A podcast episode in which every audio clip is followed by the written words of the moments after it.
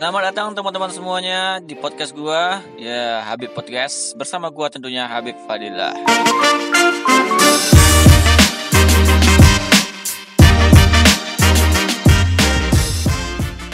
Oke teman-teman semuanya, uh, ketemu lagi bersama gua Habib Fadilah, tentunya di podcast gua Habib's Podcast. Nah, uh, jadi mungkin ini podcast yang gua buat. Uh, mungkin ini untuk kelanjutan podcast gue yang sebelumnya, yang mungkin uh, dari teman-teman sudah mendengarkan podcast tersebut gitu. Ya, dimana podcast itu uh, bercerita tentang bagaimana perkenalan gue uh, ya tentang di di dunia podcast lah gitu. Uh, dan sebelum untuk melanjutkan podcast ini, uh, saya juga berterima kasih kepada teman-teman semuanya yang sudah uh, menyupport gue gitu ya, yang sudah mendukung gue. Mau mendengarkan podcast gue uh, dari bagaimana gue awal bikin podcast. Uh, dan saya juga ucapkan terima kasih banyak kepada teman-teman semuanya. Nah, untuk podcast kali ini, ya mungkin teman-teman sudah lihat di judulnya. Uh, itu tentang uh, bucin gitu ya. Yang dimana uh, gue uh, menceritakan podcast ini itu mungkin uh, karena... ada beberapa faktor lah gitu ya yang uh, yang membuat gue itu tertarik untuk membahas ini gitu. Nah, jadi sebenarnya uh, bucin ini tuh ya pada saat ini tuh emang uh, bisa dibilang kayak sering lah orang ngomongin gitu ya, banyak yang ngomongin yang akhirnya jadi viral gitu. Dan jujur gue pun juga uh, pernah ngalamin di fase itu gitu, dan makanya gue Uh, tertariklah untuk membahas uh, bucin ini di podcast ini gitu. Dan kebetulan uh, hari ini tuh gue gak sendirian gitu ya. Hari ini tuh gue uh, mengundang salah satu teman gue ya, te- uh, bisa dibilang ya teman di kampus gitu ya, teman kuliah gue, untuk uh, ngobrol tentang bucin ini gitu lah. Oke, jadi silakan nih bro ya, kenalin dulu lah siapa identitas lu. Ya, terima kasih buat yang punya podcast ini, Habib Fadilah. Terima kasih sudah ngundang gue lah di sini. Uh, gue se- jujur se- sebelumnya gue nggak pernah diundang-undang kayak gini loh, apalagi masalah-masalah tentang kebucinan gitu. Karena menurut gue uh, ini sesuatu hal yang langka gitu. Dan kenapa lo bisa ngundang gue uh, tentang masalah-masalah ini gitu? Uh, Perkenalkan, nama gue Franz. Kenapa cuman Franz? Karena dulu ayah gue pernah lupa nama gue ketika mau mendaftar akta kelahiran gitu. Sebenarnya nama gue itu panjang gitu. Cuman gara-gara uh, kesalahan dulu buat akta kelahiran, dari rumah gue ke tempat buat akta kelahiran itu rumahnya jauh, dan dulunya itu handphone belum ada. Jadi pas di tempat akta kelahiran itu papa gue udah gak tahu nama panjang gue siapa, dan dia cuma ingat Franz. Dan sampai sekarang itu nama gue Franz gitu. Oke, jadi mungkin itu sedikit perkenalan dari teman gue ya, yang kalian sudah tahu bagaimana identitas dia gitu. Dan menurut gue itu cukup uh, menarik gitu ya, dari bagaimana proses pembuatan namanya. Karena ini bisa dibilang unik lah gitu. Oke, jadi mungkin gue udah membahas tentang itu karena uh, kita juga tidak membahas tentang nama dia di podcast ini gitu ya. Uh, dan mungkin kita langsung aja masuk ke bo- inti dari podcast ini gitu, tentang bucin-bucin yang kalian tunggu gitu. Mungkin ini materi yang mungkin kalian suka juga gitu ya, karena uh, emang ini sangat viral di zaman sekarang gitu. Karena dulu itu bucin ini nggak nggak seviral ini gitu, nggak sering diomongin uh, sebanyak orang yang yang pada saat inilah gitu. Tapi uh, di saat ini itu emang banyaklah diomongin bucin-bucin ini gitu. Bahkan banyak yang salah artikan juga tentang bucin ini gitu. Uh, jadi gua uh, mungkin sebelum menanyain ke lu nih, ke lu Franz gitu ya, gue juga mau sedikit cerita dulu tentang bagaimana proses kebucinan, kebucinan gue ya. Uh, gue juga nggak mau munafik orangnya, karena gue juga pernah ngalamin fase bucin ini gitu. Tentunya di mungkin di masa S M P gue juga pernah, S M A juga pernah gitu. Uh, dimana kan dulu itu bucin ini nggak seviral sekarang gitu ya. Dan dimana dulu tuh kalau ya bucin itu bukan bucin sih, kayak dia itu misalkan kayak gini, gua chat sama cewek gua gitu ya, atau gebetan gua lah, uh, di mana itu duduk cuma pakai handphone yang kayak kalian tahu lah, Mito, Asia atau atau semacamnya, Nokia ya. Yang dulu itu memang harus pasang pakai eh pasang maksudnya isi pulsa dulu minimal sepuluh ribu yang bisa kalian S M S, terus dapat S M S gratis yang bisa kalian manfaatkan untuk chat dengan pasangan kalian gitu. Malah sampai seminggu. Iya, malah sampai seminggu paketnya itu gitu. Dan terus juga untuk teleponan gitu. Nah, tadi kan itu ya bisa dibilang kalau misalnya kita chat terus sama dia gitu ya, nelpon terus sama dia. Nah, malah sekarang itu dikategorikan ke bucin gitu. Padahal dulu itu nggak bucin gitu kan. Ya, jadi mungkin dulu itu ya namanya cinta monyet. Nah, gitu. Uh, jadi ya itulah, uh, gue juga pernah mengalami fase itu gitu. Dan fase-fase bucin itu juga uh, banyak lah hal contoh lainnya, nggak hanya dari segi itu gitu. Dan gue uh, kali ini juga mau menanyakan ke lu nih, uh, menurut lu nih gimana nih pendapat lu tentang bucin ini? Nah gitu. Sebenarnya nih nggak uh, jauh beda sama lu yang rasain ya. Karena uh, buat gue, kalau misalnya perbedaan dulu sama sekarang, kalau dulunya namanya cinta monyet gitu. Dan kalau misal sekarang udah viral yang namanya bucin-bucin, bu apa? budak cinta gitu. Nah, kalau misalnya cinta monyet dulu itu kita memakai handphone apa? Enggak pakai kamera gitu ya, H P. Kalau misal di sekarang dibilang H P buat apa ya? Lempar-lempar pun dia enggak enggak pecah gitu. Dia enggak uh, sama sekali rusak gitu. Dan uh, gue pada pada fase itu gue juga pernah ngerasain seperti itu gitu. Dia di mana gue sampai jam tiga subuh dipanggil mama karena gue S M S-an gitu. Dan gue nunggu S M S-an itu, kalau misalnya sekarang di W A itu udah tahu kalau misalnya orang itu baca uh, apa baca uh, pesan kita dan uh, bisa dibalas gitu. Dan kalau misalnya S M S dulunya itu nggak uh, tahu kita kalau kapan dia baca gitu. Dan itu uh, merupakan suatu hal yang menarik buat gue gitu. Terus uh, kenapa Uh, kalau misalnya bucin menurut gue, eh perbedaan cinta monyet sama bucin menurut gue, cinta monyet itu dulunya kan uh, kita hanya segelintir tentang surat sama uh, handphone-handphone itu, terus nelpon dua puluh empat jam dan segala macamnya gitu. Uh, menurut gue kalau perbedaannya dengan sekarang, uh, kita lebih mengenal sosial media dengan uh, apa ya, dengan leluasa luas gitu. Nah sebenarnya ini buat uh, bucin, yang namanya bucin ini pasti orang yang jomblo yang membuat kata-kata bucin itu sendiri. Karena uh, gue lihat sendiri dari pandang gue, gue juga pernah loh uh, di fase bucin. Dan uh, gue ngerasa kalau misalnya sesuatu hal yang berlebihan itu orang bilang bucin gitu. Contohnya kemanapun gandengan tangan gitu, kemanapun dia selalu uh, ngabarin, mau berak pun dikabarin tuh, tet, mau diberak pun gitu. Terus mau kemana? Eh, mau pipis, mau pipis gitu, dikabarin semuanya. Pokoknya mau loncat dari atas, dari gedung, mau bunuh diri, di, dikabarin itu. Itu perbedaannya uh, yang dulu sama yang sekarang gitu. Uh, iya, nah gue itu memang beberapa setuju dengan apa yang lu bilang gitu ya. Uh, yang pertama itu tentang yang lu bilang tadi, bucin itu dibuat oleh para para orang jomblo gitu. uh, Di situ gue, yang bagian itu gue setuju gitu. Karena gue uh, itu menurut gue gitu ya, apa yang gue pikirkan selama ini itu uh, bucin itu sebenarnya munafik lah untuk semua orang gitu. Karena uh, pasti setiap orang itu pasti akan mengalami fase itu nanti gitu, bucin-bucinnya kayak gitu.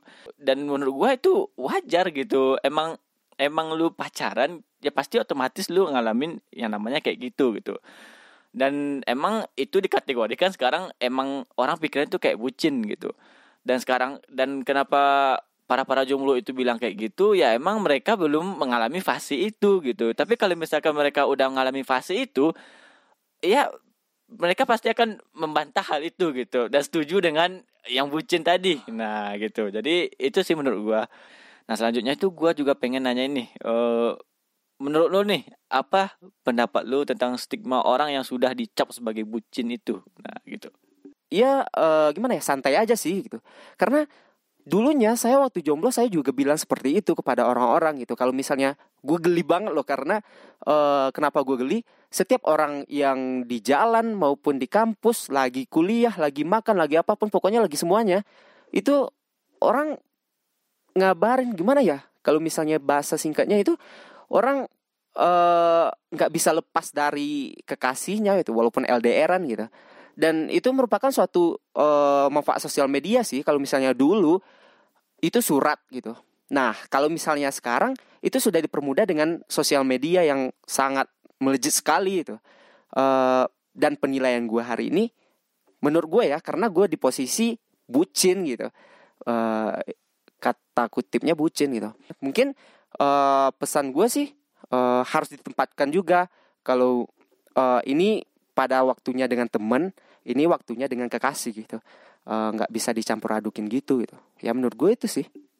Ya jadi gue uh, setuju lah dengan apa yang lu bilang gitu ya. Karena uh, ya itu sih menurut gue, kalau terhadap orang yang diberi stigma yang bucin itu, Uh, menurut gue sih jangan terlalu diinin lah, jangan, jangan terlalu dipikirin juga, karena ya emang lu fasenya di situ gitu. Contohnya kayak gue gini, gue kan belum di fase ini sekarang gitu.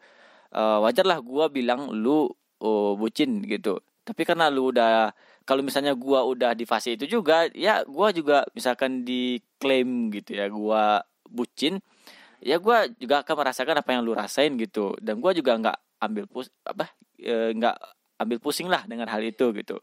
Uh, dan juga tentang yang seperti lu bilang tadi gitu, kayak sharing ngob- sharing chat di media sosial misalnya, sharing uh, teleponan. Ya mungkin juga karena dipengaruhi sekarang media sosial juga semakin berkembang gitu kan. Jadi bedalah dengan dulu gitu. Yang dulu tuh cuma bisa S M S, M M S yang cuma kirim stiker gitu.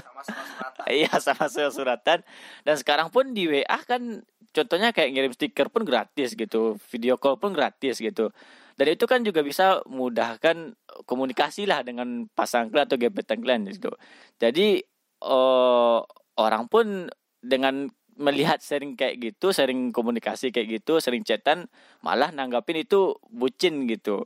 Padahal itu kan emang manfaat dari media sosial sekarang gitu, yang jauh lebih memudahkan untuk komunikasi gitu. Tapi orang malah nanggapin itu kayak bucin gitu.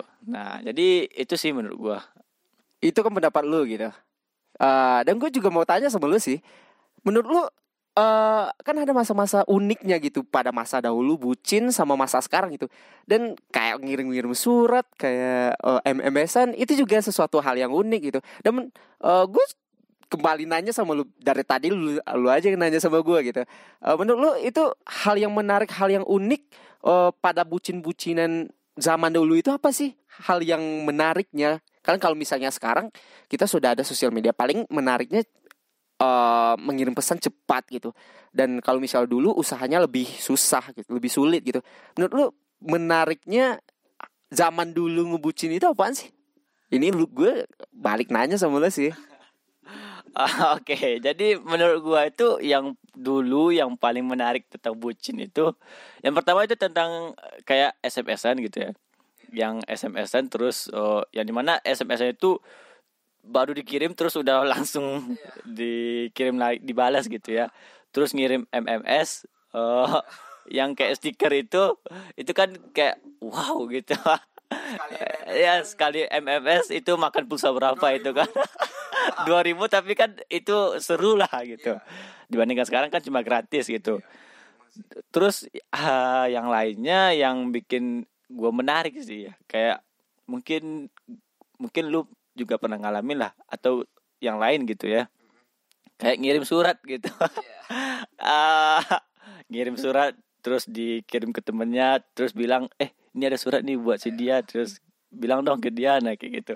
Jadi itu sih menurut gue yang menarik gitu. Dan masih banyak lagi lah hal yang menarik gitu, misalkan kayak ketemu yang cuma sekali-sekali gitu. Terus banyak hal lain yang yang dilakukan lah yang bucin-bucin. Yang dulu kan itu kan cuma bilang cinta monyet gitu.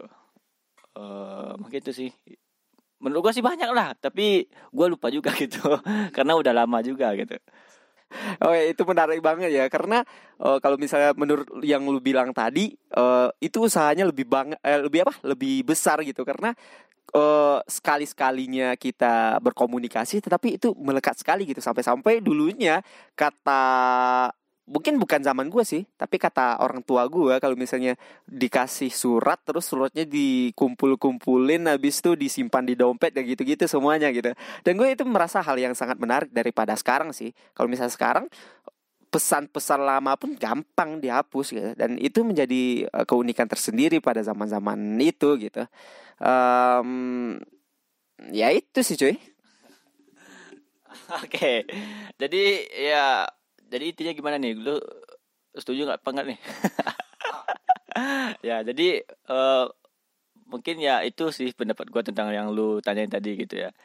Dan terakhir nih mungkin, eh bukan terakhir sih, sebelum terakhir gitu, gua juga nanyain nih ke lu, menurut lu nih definisi bucin menurut lu tuh apa gitu? Dari tadi kita ngomongin bucin tapi definisinya apa gitu? Ini pertanyaan lu berbanget cuy. Uh, seperti apa ya? Seperti gue seorang ahli bucin gitu, Se- seorang yang menemukan teori bucin gitu. Karena lu nanyain konsep gitu gitu. Ya terima kasih saya untuk pertanyaan berbobot lu sekali ini ya. Karena gue di kuliah biasanya ditanyain konsep, tapi konsep teori-teori lain sih. Tapi karena lu maksa hari ini kena, uh, gue bilang konsep. Ini konsep pribadi gue sih, kalau misalnya bucin itu dari pribadi gue sendiri itu adalah bucin adalah stigma indah. Kenapa gue bilang stigma indah? Karena ada kebanggaan sendiri loh dengan kebucinan kita itu gitu. Kita dalam posisi bucin tetapi kita kita tidak sadar kalau misalnya kita bucin gitu. Yang menyadari orang lain gitu, dan kita sendiri tidak menyadari itu. Uh, itu sih menurut gue. Jadi intinya gue Uh, definisi konsep gue, bucin adalah stigma indah gitu. Ya menurut gue sih, tapi menurut lu nggak nggak tahu sih. Mungkin gara-gara lu jomblo sekarang, bucin adalah uh, jembatan Siratal Mustaqim kayaknya sih. Nanti kalau misalnya lu nggak sampai ke fase jomblo lu sampai tua, terus lu nyebur ke bawah ke api neraka gitu kayaknya. Ketakutan sekali dengan hal-hal bucin itu, karena di samping-samping lu semuanya orang yang bucin gitu, dan di tengahnya lu sendiri yang nggak bucin gitu. Kasian banget ya. Gue juga bingung mau ngomong apa nih. Ya jadi uh, ya bagus juga, menarik juga sih apa yang lu bilang ya, definisi bucin itu gitu. Stigma karena stigma indah gitu ya. Tapi menurut gua sih bukan stigma indah gitu. Apaan tuh? Lebay banget guys. Bucin. Kenapa lu? Ya karena gua bucin eh, jomblo gitu.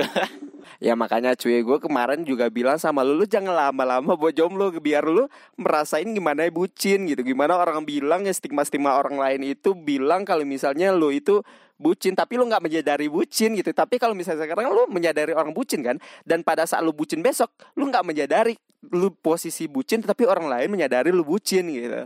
Dan semoga, gue berdoa aja kedepannya lu dapat cap, uh, dapat inilah, dapat kekasih hati gitulah gitu. Kalau bisa sekali tiga lu itu lu lu biniin semuanya gitu. Anjir poligami dong. Ya jadi uh, emang sih menarik gitu ya apa yang lu bilang tentang definisi bucin. Tapi mungkin ini terakhir sebelum penutup gitu ya. Uh, gue juga pengen mengutarakan tentang apa definisi menurut gue tentang bucin ini gitu. Uh, menurut gue emang bucin ini kalau menurut gue ya wajar aja sih gitu. Menurut gue di setiap orang tuh nggak ada masalah juga tentang bucin ini gitu, karena selagi nggak merugikan diri sendiri ya wajar-wajar aja bucin ini menurut gua gitu. Tapi kalau misalnya udah emang sampai merugikan diri sendiri, ya sampai nggak tahu waktu gitu atau gimana lah, ya itu emang bisa dikategorikan ke bucin gitu. Misalkan kayak ya contoh sederhananya itu ya ketika lu kuliah lah contohnya gitu, karena lu saking uh, asiknya sama pacar lu ini gitu, yang dimana lu harusnya memperhatikan dosen tapi lu asik chatan sama dia, ya akhirnya merugikan lu nanti gitu. Kayak misalkan waktu ujian atau apa, ya lu sama sekali gak dapat ilmunya gitu kan, sampai merugikan diri lu gitu. Jadi gak selamanya dia sering komunikasi di chat atau sering ketemuan, sering nelpon atau apa itu oh, bisa juga dikategorikan bucin gitu. Karena itu sih wajar, karena lu ya ada hubungan sama dia gitu, kayak lu hubungan sama orang tua gitu ya. Nah jadi kan dekat gitu, sering telepon, sering chat, sering apa gitu. Jadi kan wajar aja sih menurut gua, nggak ada nggak ada salahnya menurut gua gitu. Uh, mungkin uh, itu pendapat gua sih dari segala sesuatu kebucin-bucinan gitu. Dan harapan gua semuanya uh, buat uh, apa ya, buat bucin-bucin milenial sekarang, uh, jangan lebih me, jangan melebih-lebihkan lah gitu. Karena uh, balik ke stigma lagi, hindari stigma orang bilang bucin itu le, lebay gitu, selalu berlebih-lebihan gitu. Gue kalau misalnya itu gue nggak setuju sih. Mungkin itu saja sih kalau misalnya dari gue. Nah, oke, okay, gue setuju nih. Yang Pak Lu bilang tuh gue setuju gitu. Jadi hindarilah uh, pemikiran yang bucin yang bilang itu lebay di di zaman sekarang gitu. Karena ya pada dasarnya nanti lu akan ngalamin itu gitu. Uh, jadi mungkin ya teman-teman, jadi mungkin itu podcast uh, gue kali ini. Dan uh, juga gue ngucapin terima kasih ke para teman-teman semuanya yang sudah mau mendengarkan podcast ini sampai akhir gitu ya. Dan gue harap juga podcast ini bisa menghibur teman-teman lah, walaupun masih banyak kekurangan, masih banyak kaku-kakunya. Karena ini perdana gue bawa orang, bawa tamu ke podcast gue, jadi ya wajar lah, gue juga baru belajar bikin podcast gitu. Juga gue terima kasih kepada lu, uh, Frans ya, yang sudah mau datang ke podcast gue, Uh, menemani gue untuk membahas tentang materi ini. Karena ini jujur menarik gitu ya. uh, Mungkin gue merasa ini sebenarnya masih panjang nih pembahasannya, tapi karena mungkin durasi atau gimana gitu ya, uh, mungkin lain kali kita akan coba bahas lagi tentang bucin ini yang lebih spesifik lagi lah, lebih dalam lagi. Dan uh, itu sih yang dapat gue sampaikan kali ini. Sekali lagi gue ucapkan terima kasih ke teman-teman semuanya. Dan terakhir nih untuk lu, Pran, apa yang lu mau bilang ke penonton-penonton, pendengar gua? Katanya Zawin nih, hahaha anjay. Udah itu aja sih. Oke, okay. uh, Jadi terima kasih sekali lagi kau ucapkan pada teman-teman semuanya. uh, Sampai ketemu lagi di podcast gua selanjutnya. uh, Habib Fadilah di Habib Podcast. See you next time and and bye-bye. Oke, okay?